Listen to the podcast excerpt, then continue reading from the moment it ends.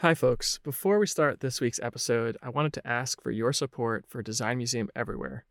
Just like this podcast, so much of what Design Museum Everywhere puts out in the world is free and accessible to everyone. We're all about bringing design impact everywhere to everyone. Whether it's our virtual events, like our recent Design Museum Live on data visualization and COVID 19, or our We Design online exhibition featuring designers of color across every design field or the hundreds of articles on design on our website, like one of my favorites, Design Thinking for Rocket Scientists. There's just so much design museum content to enjoy. It's all made possible by people like you whose financial support drives our ability to bring the transformative power of design everywhere. If you enjoy this podcast, I hope you'll consider making a year end gift to support us. Your donation is tax deductible and means a lot to us. Visit designmuseumeverywhere.org and click on the link at the top of the page and thanks. And now onto the show.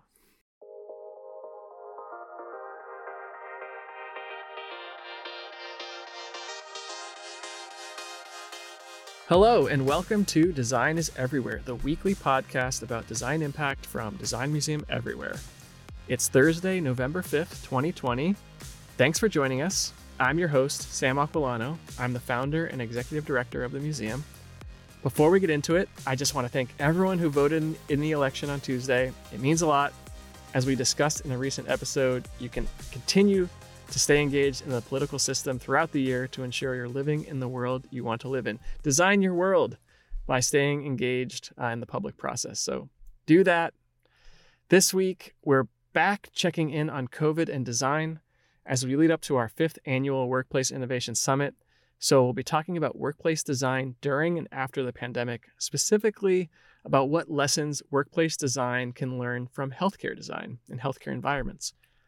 I remain so grateful to our frontline healthcare workers who don't have a choice where they work. They have to work in their spaces. They have to go in, they have to connect with hundreds, maybe thousands of people day after day. So, if you're a frontline worker, thank you.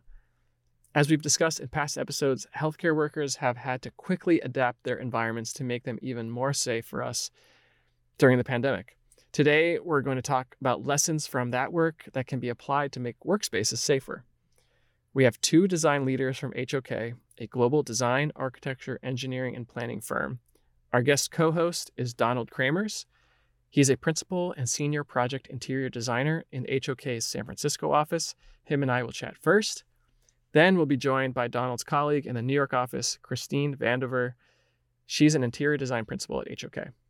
I love cross pollinating design solutions across industries and sectors, and Donald and Christine are making that happen. Before we jump into our conversation, a few things from the Design Museum. Our Workplace Innovation Summit is just about a month away. If you like this episode on workplace design, you're going to love the summit. It's basically five days of this five days of workplace innovation, thought leadership across design, real estate, HR, culture, and much more. It's all happening December 7th through 11th via a live stream. So you can join us from anywhere in the world. We have tons of awesome speakers. Just to highlight a few here, uh, we have the whole team from Future Work Design. They will be running a workshop on how to create an equitable and employee centered organization. So, real strategies that you can use. And I'm super excited to share that our closing keynote presenter will be Jennifer Kolstad, the Global Design Director at the Ford Motor Company. Jennifer oversees design for all of Ford's physical environments, unifying the whole Ford brand language across many different space types, even extending into the culture and the behavioral design uh, within Ford.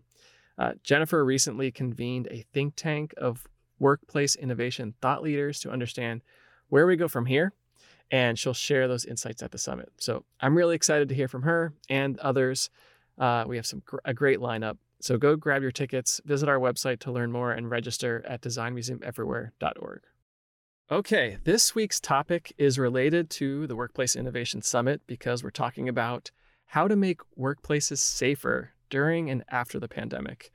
And our guests have ideas on how workplace design can learn from design changes in healthcare environments. We're now roughly, what, eight months into the COVID 19 pandemic at least here in the US. And it seems we're entering potentially a third wave of increased infections. To date, about 220,000 people have died from the virus.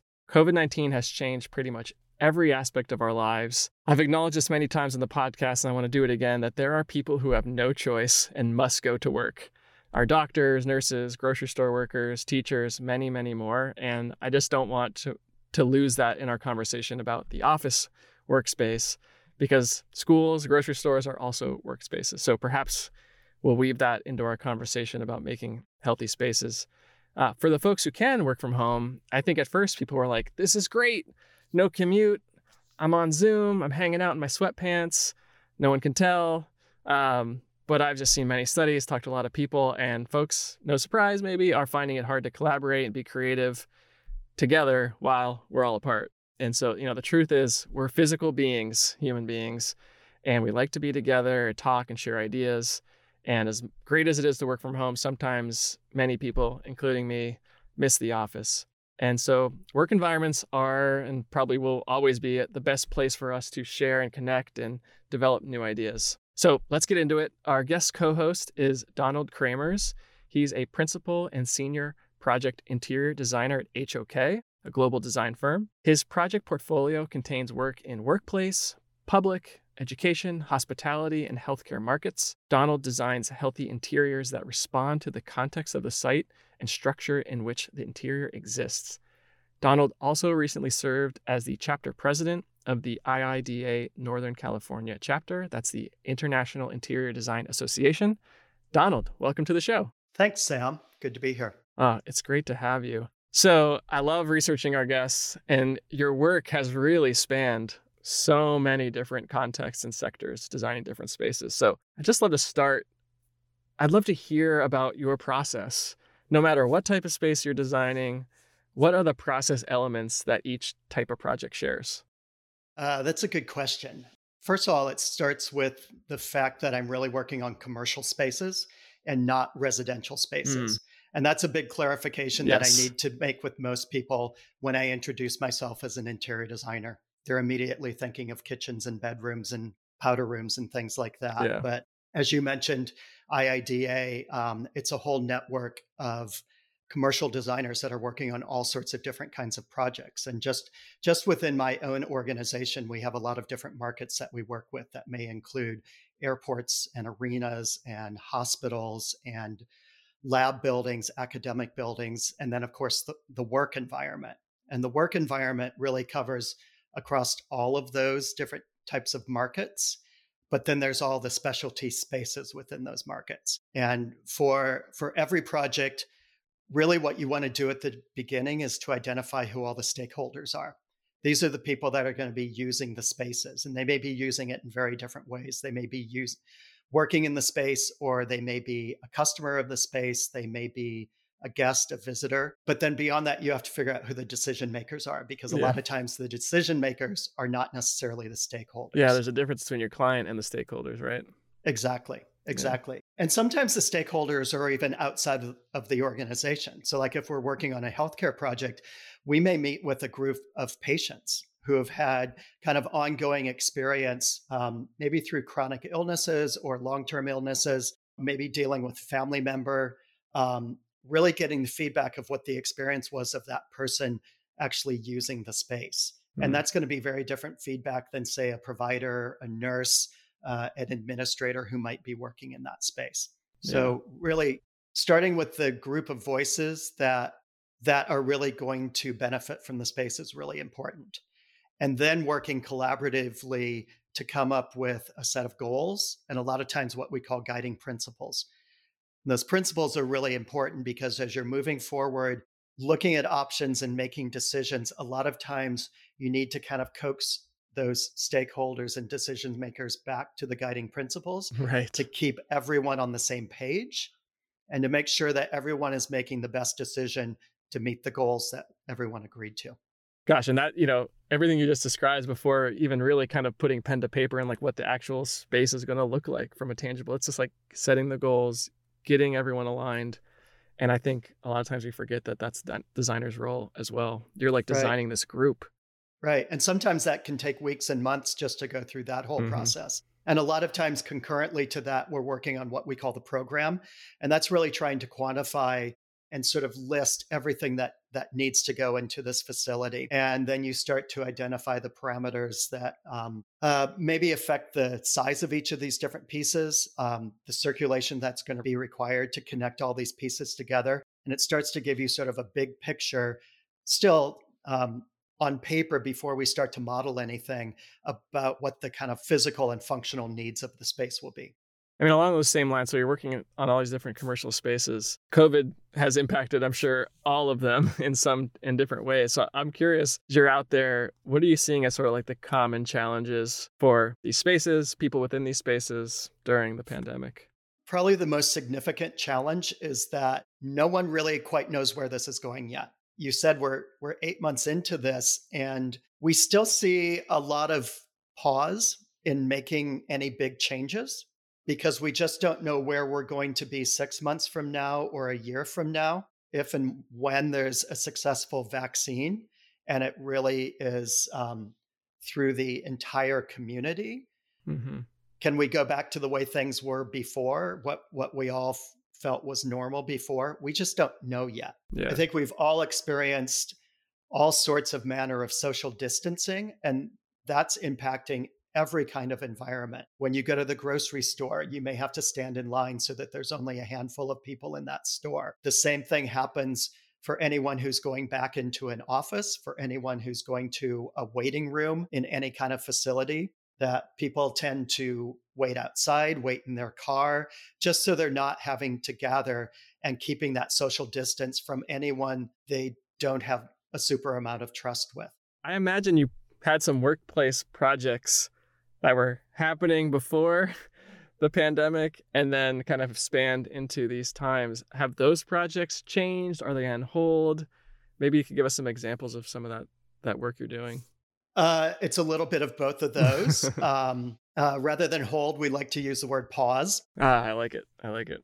So it kind of depends on where we were in the process. If something was under construction already, it's kind of hard to make those kinds of changes during construction. And again, mm-hmm. because we don't know where this is going. Um, or if there is a big procurement process, like if you were ordering tons of workstations or all your furniture for your collaborative spaces if you've already made that purchase and it's already in the works is there's not much that you can do to change it when you don't really know where the change is going to take you to yeah. some things have moved forward just to kind of finish out the space they're not necessarily being occupied or occupied fully at this point yet. Um, it's just like any space that we had previously that people are kind of staying away from it and figuring out other ways to interact with each other rather than going to that space.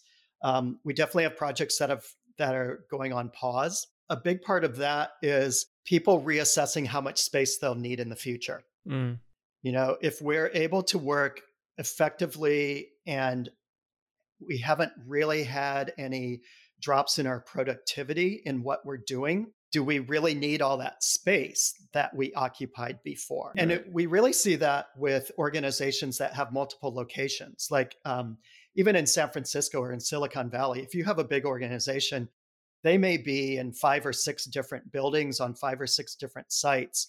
And what we're seeing is that there's an assessment about maybe being able to narrow that down yeah, that's interesting. That kind of leads into my next question because we are in this moment where, yeah, maybe we're just working remotely and it's all working out well. I do have this notion that we had a lot of things in the pipeline. And yeah, you can continue maintaining those things, but really innovating and connecting. I feel like we need to be together. I, I wonder are there new types of spaces that need to be designed or does, are you thinking about the office differently? As a collaborative space. I don't know. I just think something will have to change if we're not going to have all these desks. What's the purpose mm-hmm. of the space? Mm-hmm. And is that purpose driving new design typologies, if you will? Kind of the biggest idea of a new typology is that you don't necessarily replicate everything everywhere, mm. or you don't necessarily have one big office, that it becomes um, more of like a hub and a spoke. And that's an idea that's been been mm-hmm discussed throughout the summer. And it really seems to have a lot of merit where you really have three places that you work. You have your home environment where you can do a lot of your individual work, your heads down work, your quiet work. And then there are different types of collaborative spaces that you might go to. And there might be the, the kind of smaller spoke spaces that are really geared towards maybe what people in a community need. But then somewhere beyond that, there's really kind of a main hub. And maybe that main hub is really more of your client interface yeah, space. Yeah.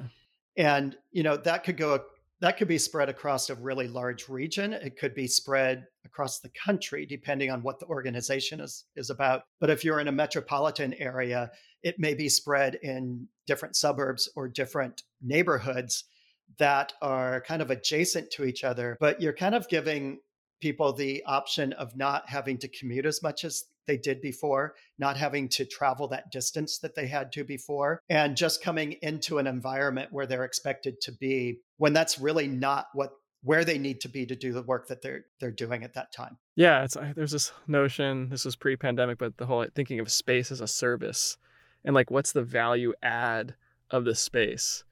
Pre-pandemic, the value add was like, okay, we're all coming together. I need a place to work. Right. But value add after the, or during and after could be quite different. And I'm excited to see how that kind of shapes, like to your point, these specialty spaces. Right. Well, I just want to add uh, one of those values that we used to think about i think was just identity as well yeah that's right and not not branding so much but just the identity of everyone gathered together it's like oh this is the organization that i own that i manage that i work for and that's that's all been blown apart and we realize that we don't necessarily need to have that physical identity to really have a productive and effective organization. That's a great point. Yeah, I'm, so one of the spaces we haven't talked about, I'm curious. Well, you mentioned it because you do commercial spaces, but I wonder is there going to be increasingly a role for interior designers such as yourself in the home, right? Where more people totally. are going to want to be like building. Have, have you started to see that at all? Well, we've kind of seen it anecdotally. Um, you know, we we get lots of outreach by various vendors that we work with, you know, furniture mm-hmm. manufacturers. Mm-hmm. And it didn't take them very long before the emails that we were getting from them was encouraging us to look at the offerings of furniture that they have for ourselves that we could bring into our, our customers home. now. right, exactly. We, um, we're no longer just specifiers, but we're actually customers. But then we we also have been having these conversations about we think it would definitely go in this direction where an organization will actually have as part of their interior design program not just the standards of what you have in the dedicated workspaces but the standards that actually people could actually specify to have in their own home and that an interior designer may actually be doing visits in someone's home. Yeah, I mean that could become a um, that's the next generation perk. That's the you know right. signing bonus, and we're also going to send an interior designer over to your home to try some things out. Or it's part of your orientation when you join an organization. Yeah. Yeah. So in your bio, we talk about healthy interiors. I just love that because, like, if we're not doing that, what the hell are we doing? And right. so, what does a healthy interior mean to you? The notion of what a healthy interior is is very solid. We may mm-hmm. have to approach it a little bit differently, but I feel like it is a space that's organized, a space that's calm, a space that has daylight and natural light. It has access to the outside, whether you can physically step outside or not, but at least you can see a view and you can see the light through the day change and you can kind of feel that rhythm happening. It should be simple um, so that it's not distracting, but it still needs to have a little bit of interest to it. And ultimately, all of this comes together and it just creates a reassuring environment for someone. Mm-hmm. And I think yeah. that's something that we all need right now in our environments. It's to be reassured that that they're clean and that they can just support what what we need right now. Thank you, Donald. This is so good. Thanks for sharing your expertise with us. Great. Listeners, you can learn more about Donald's and the team at HOK. Their work spans architecture, design, engineering, planning, and more. Visit their website, hok.com. And Donald, please stay with us, and we'll bring your colleague from HOK, Christine Vandover, into the conversation. Join us December 7th through 11th for our fifth annual Workplace Innovation Summit an immersive five day virtual event experience focused on the future of how and where we work. At the Workplace Innovation Summit, you'll learn directly from the experts and become an expert yourself by engaging in meaningful conversations to develop your during and post COVID workplace strategy. Topics include augmenting existing spaces, wellness and workplace culture, equity in the workplace, collaborative technology, and more. You'll experience keynote presentations, interactive workshops, and virtual networking opportunities. Visit designmuseumeverywhere.org to learn more. Let's connect, reflect, reform, and shape what happens next in the workplace at the 2020 Workplace Innovation Summit. Attend virtually from anywhere in the world December 7th through 11th. Get your tickets today at designmuseumeverywhere.org. And we're back. And to continue our conversation on healthier, safer workspaces, we're joined by our special guest, Christine Vandover. She is an interior design principal at HOK in New York with 25 years of experience in healthcare, corporate, mixed use, and product design. During her career, she has led several high profile corporate and healthcare projects, including New York Presbyterian and Massachusetts General Hospital. Christine always brings a broad base of creative knowledge and critical thinking to her work with a curiosity for fresh ideas and visuals. Christine, welcome to Design is Everywhere. Thank you. Oh, it's great to have you. I'm excited to get into this with, with you both, but starting uh, with your experience in healthcare environments. Doctors, nurses, other healthcare professionals, don't get to work from home like many of us. We need them in their spaces with the specialized right. equipment. And so, how have you seen hospitals and other healthcare facilities adapt and change in response to COVID? Well, um, some things were baseline that we were already doing, like eight foot corridors. And, you know, now everybody in the world knows what PPE is. But before, it was like we talked to the corporate group and they're like, what are you talking about? What's that acronym? Uh, yeah and um, you know durability and cleanability because healthcare projects are really like they're 50 year buildings that we're designing so they have to be really meet all these stringent like um, you know requirements so we do a lot of research and we work with environmental services testing everything you know, to make sure everyone feels comfortable that they can care for it over 50 years but mm-hmm. the biggest changes have probably been um, just one i wanted to mention right off the top was like pop up healthcare. I'm ah, sure yeah. you saw that in the news when the beginning of COVID happened. And um, our office actually helped design with um, Germfree Laboratories like a pop up clinic where you go get tested so that it wasn't overwhelming the hospitals because the hospitals just couldn't handle it.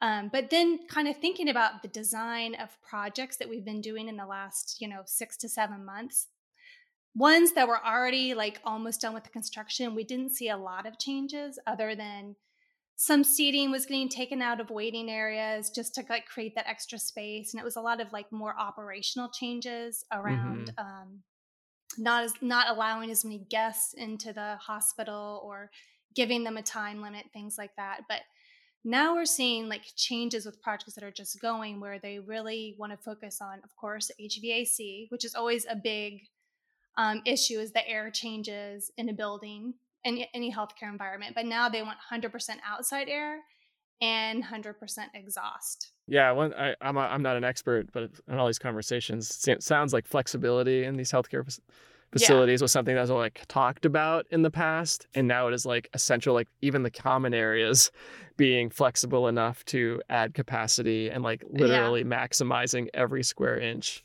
um, exactly. Which is so interesting and a big change. Oh, it's, it's, it's wild. Yeah.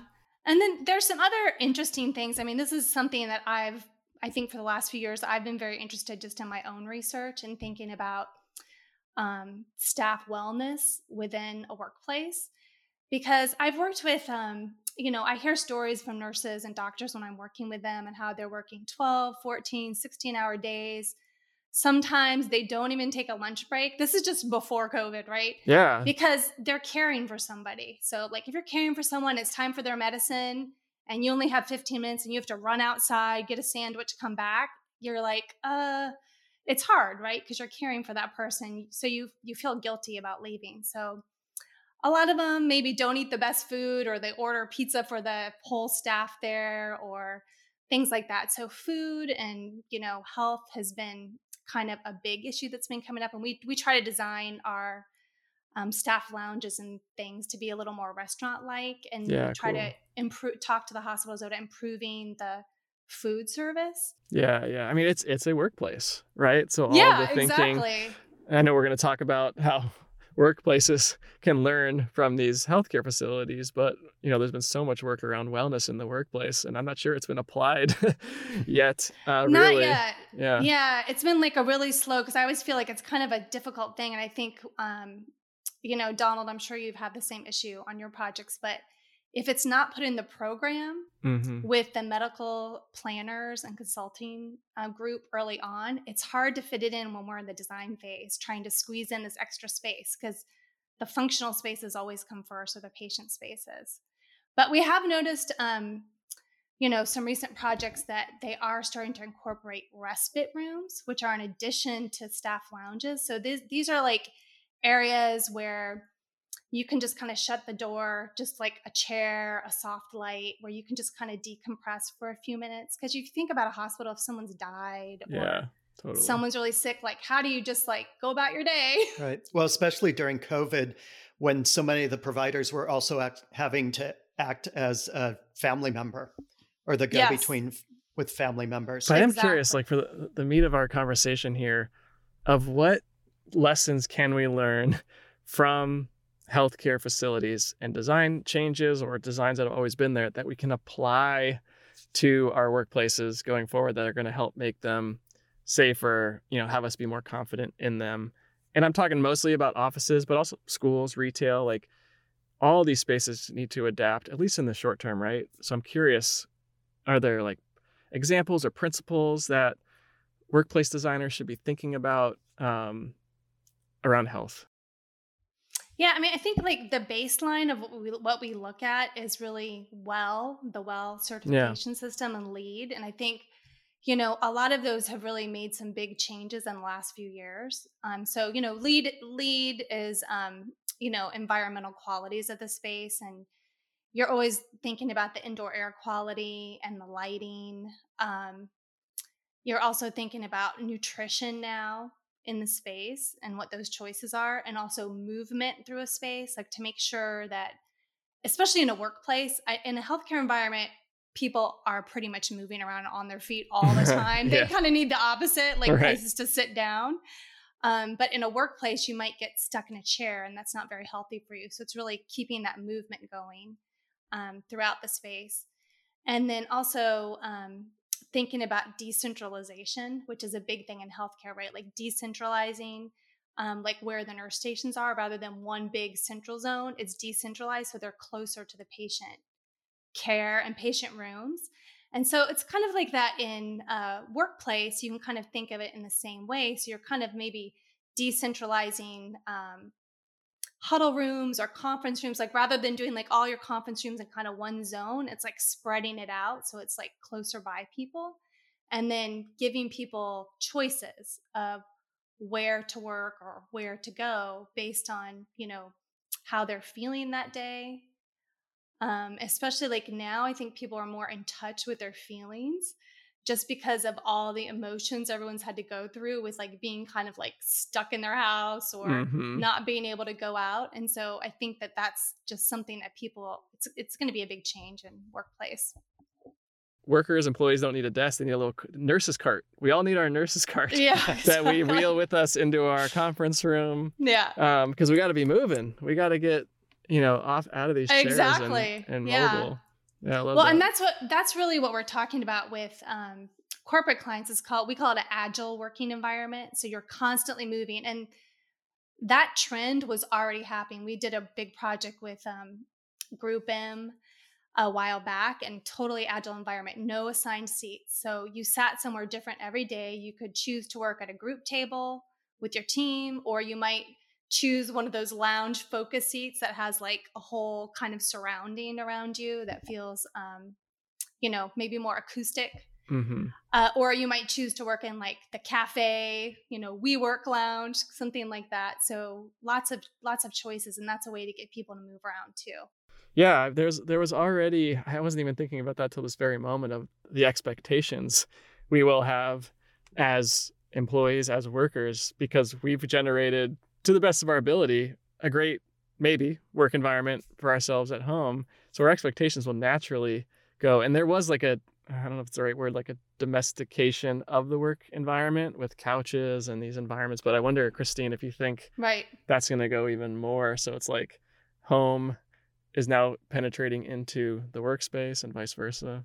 Oh yeah, totally. I mean, I think I think it's going to be really interesting also to watch just what happens with residential design because that really um, that's going to become just like an having an I'm in New York, so like an outdoor terrace and having an office space in your apartment is huge in New York, right? Because we live in really small spaces. So right. when you're looking for an apartment now, those are like top on your list. Where they before that maybe you just wanted one big open space, but now you're like, no, I'd rather have like a little separate room for my office so I can like shut the door. So I think there'll be a lot of things happening there. Well, especially when you have other family members as well. Right. You're you're having to negotiate your space oh, with yeah. your your spouse who's who's talking on the the phone or Zoom all day long as well, or your kids who are trying to do their schoolwork or trying to play. And so the the way we use our home environment and manage school and work at the same time is going to be completely different yeah all of a sudden the workplace is we have to go there to get work done to you know yeah. to focus um That's true, yeah right. it's, it's different for for everyone's situation absolutely i love the way you talked about the office kind of influencing healthcare design but um, what are some of the more specific things about how what you've been doing in healthcare is influencing maybe not the the work specifically you're you're doing in healthcare design, but I know that people have been coming to you as a resource about what you're thinking about um, the the best aspects of of healthcare design and how it can influence what we're doing in other markets. Yeah, yeah. I mean, I think that's what I that's what I really love about what I do that I always cross over between the two, healthcare and corporate and I just have a natural interest and health and wellness and lifestyle. That's just something I've always followed along with, whether it's like goop or beauty water, whatever the little things are mm-hmm. um, that I'm into. And so I try to bring those into all my projects. So I think, um, you know, there's like a law firm that I worked on, White and Case, that had it was really became about ultra convenience, and we had a full on fitness center there. We had a spin room that converted to a yoga room that also had individual digital work set workouts. Um, they also uh, incorporated a wellness suite. So they actually outsourced, um, you know, a nurse who worked there. So you could go there to get like, if you had like a blood test or you needed to get a prescription or have your checkup, you could do it there, which I thought, I mean, for a lawyer who also is not like, unlike healthcare, working 14, 16 hour days or overnight, you know, to get ready for their big case, that's a really big deal for them and you know that supports their whole healthcare program and the wellness of their staff.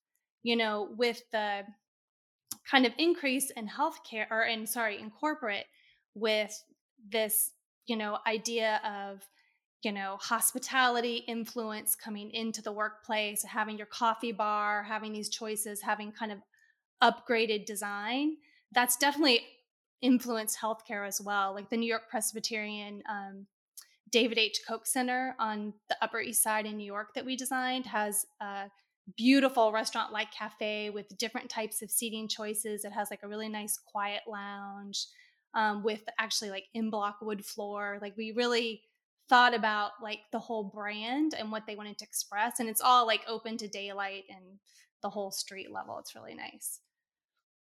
A couple of final questions here. Actually, let's do this one for both of you because I'm just curious what you think you know we're adapting some stuff in the short term in the workspace but in your minds what is going to remain with us conceptually physically long term coming out of this uh, once you know let's pretend covid is over? Uh, well the office is going to remain. The office is not going away. I think some people are afraid that's going to happen but it's just you know we're all humans and you need to be able to connect with each other it might just be in a different way and it might you know the real estate might be consolidated in some ways because you don't need to have a desk for every person if you're moving to these more agile work environments. So it's this more like hybrid remote in the office work setting and it kind of makes the office more like an employee engagement center or client engagement center. So you're really going there to engage with people and it's probably going to be a little more on like the meeting collaboration side than it is to go into the office to just work. Because the work part you can kind of do at home and then you're going to come back to the office to like be together. So it's probably going to shape the office the offices in that way where it's going to be really heavily focused on really unique conferencing and meeting spaces, visualization, things like that. Right. And then I think the other big hmm. thing is outdoor workspace. Oh yeah, yeah. As, I was I was just going to speak to that as well. Um, and Christina and I have talked about this because we live in very different environments. So as the seasons are changing.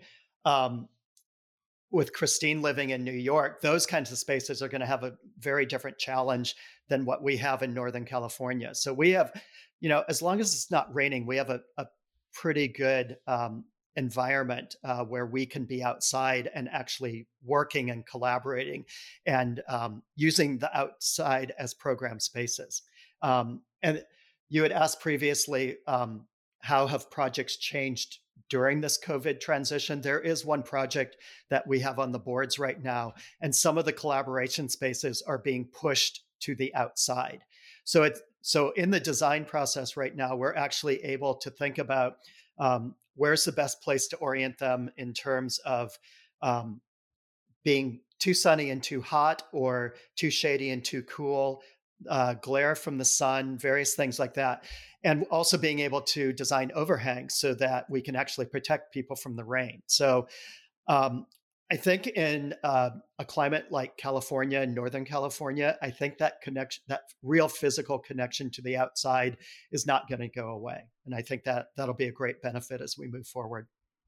All right, last last question uh, for you, Christina. I kind of talked to Donald about his vision for a healthy workspace. I, I'm curious, what you know, if you had a clean sheet of paper, you you're the client, the designer, you've got the magic wand. What what does an ideal workspace look like you know coming out of this? Um, you know we touched on a few of those things but i wonder if you could kind of paint a picture for us. Yeah i mean i i think it's similar to some of the projects we're starting to dive into but i think it's really um, finding the real estate that has that large outdoor area even if you're in new york because it's about seeing outside um, being connected with the daylight and then also being able to use that as again like a movement space that we talked about but then it's also about you know moving through the space. So you might come in to like a space where you know maybe you call it your trust center. You come in there's some building stats about the air quality or um, the temperature and you can kind of decide where you want to meet that day or where you want to work that day. Maybe you go to like a garden workspace where there's like plants and maybe some background noise or something mm-hmm. and then maybe you go into something where it's more of like an energetic collaborative space, collaborative space where you're kind of moving around and working with your team. You know, or you might choose like a more sensory environment where it's like scent and sound, um, you know, your headphones on, things like that, where you're kind of doing like heads down work. I think it's just kind of about like moving through the space and having a lot of different choices. Yeah, I like that notion a lot. You can definitely see, again, with the ability to have more I think as Donald mentioned, like specialty spaces and areas, you can get more creative when you don't have to have you know hundred desks. um, you can you have a lot more possibilities, which is yeah exciting. It's really and cool. I think the other thing is just really having you know again these really awesome presentation spaces. I mean, uh, last year I was working on a project with a client in Miami who had a thirty foot screen that would present in front of and it, it I loved it because it was like doing a TED talk. It was a little oh, intimidating yeah. at first, I think that it really makes the experience really immersive for the client. Like they loved it. And even for us, we love presenting on it. So I think those kind of really immersive conference spaces for client presentations are going to really like kind of go over the top. Yeah, those specialty, like as we were saying, what's the value add of the space? And it's got to be a bigger value than just I have my desk because I have my desk here at home or I have my desk in the coffee shop. Going right. to the space has to be special. Uh, the other thing is just thinking about um, kind of equality of people working at home and mm, in the mm-hmm. office. So when you are having some kind of oh right meeting, parity, yeah, you need to think about that parity. So I think that's going to affect those conference rooms too. Is just how do you really make them feel like they're in their room with you and that they're you know what is their background like. Are you seeing their laundry and stuff? Like the casualness that we have right now yeah is it's probably going to get a little more formal because you want people to feel you know more equal. Lots of things to explore. Thank you both so much for this awesome conversation. And christine thank you for joining us and sharing your experience. Really appreciate yeah, it. thanks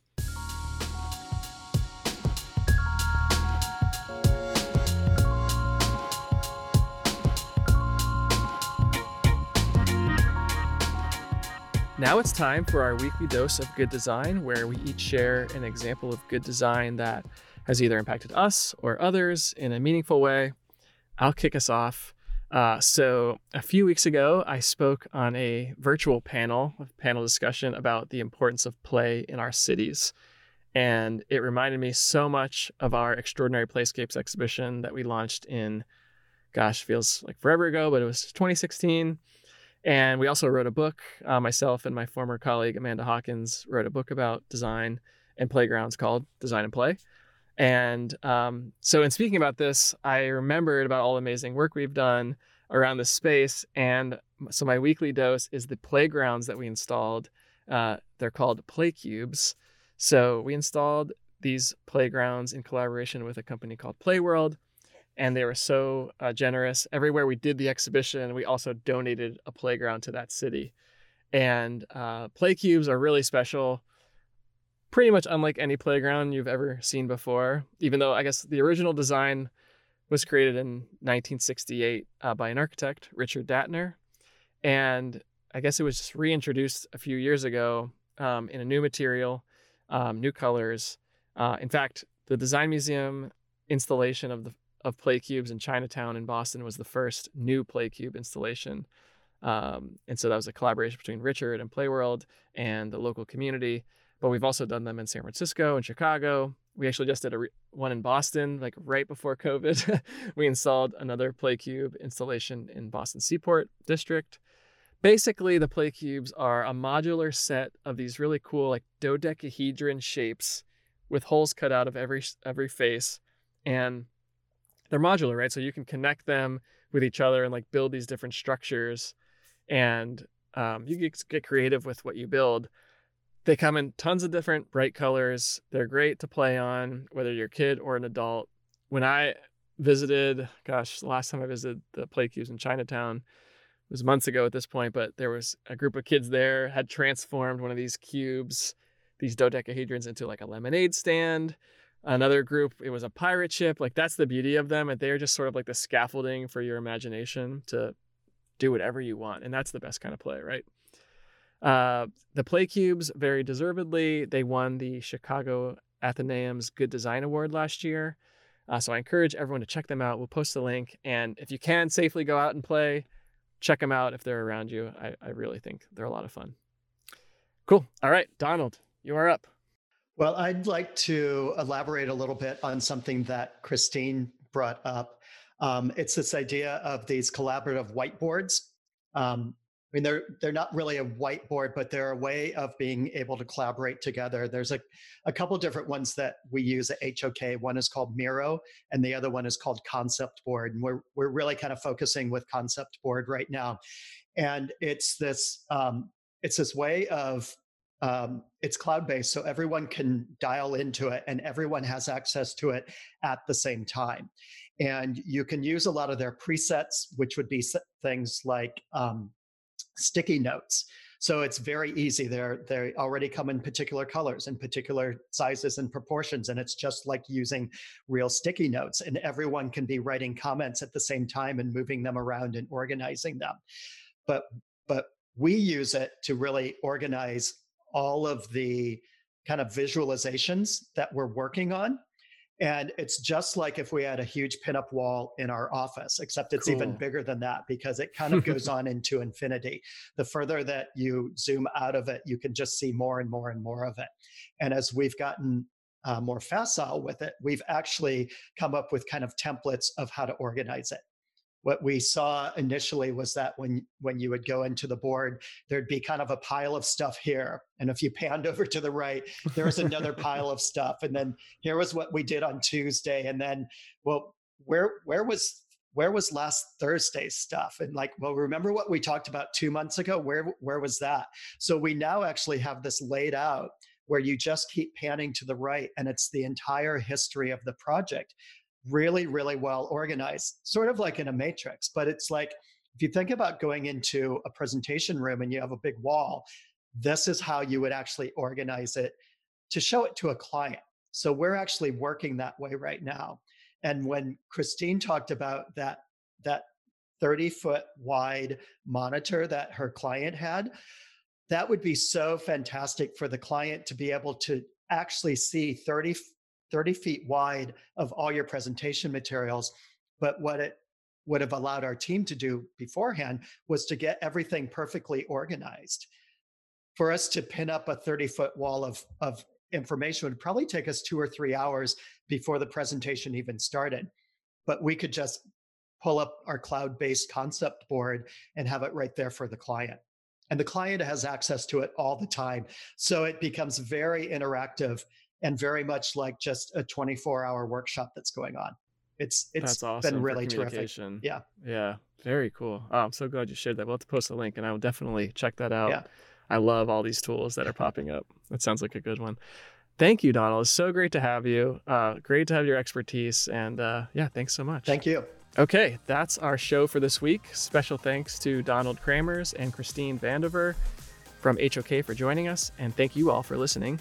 I will post links to some of the things we chatted about on our episode page. Visit designmuseumeverywhere.org and click on podcast. While you're on the Design Museum Everywhere website, be sure to grab your tickets for the Workplace Innovation Summit, which is going down online December 7th through 11th. You just heard from two awesome HOK designers, and you're going to hear from another HOK thought leader at the summit. Kay Sargent is HOK's Director of Workplace, and she'll join us to share her research and thought leadership around neurodiversity friendly workspaces. We all think, learn, socialize, and work differently, so our workspaces should reflect this, right? Kay will talk all about that. Uh, so grab your tickets on our website, or a very easy link to remember is workplaceinnovationsummit.org. Follow us on social media for all the updates on the Workplace Innovation Summit and all the other exciting things we're doing at Design Museum Everywhere. We're on Twitter at design underscore museum and Instagram. We're at Design Museum Everywhere. We're also on LinkedIn and Facebook as well. This episode was written by me, Sam Aquillano, and produced by Ryan Flom. We're also edited by Amanda Martinez. Thank you, Amanda. Our theme music is Orange Sunset by One Wave. For the whole team here at the Design Museum, thanks again for listening, and we'll talk again next week.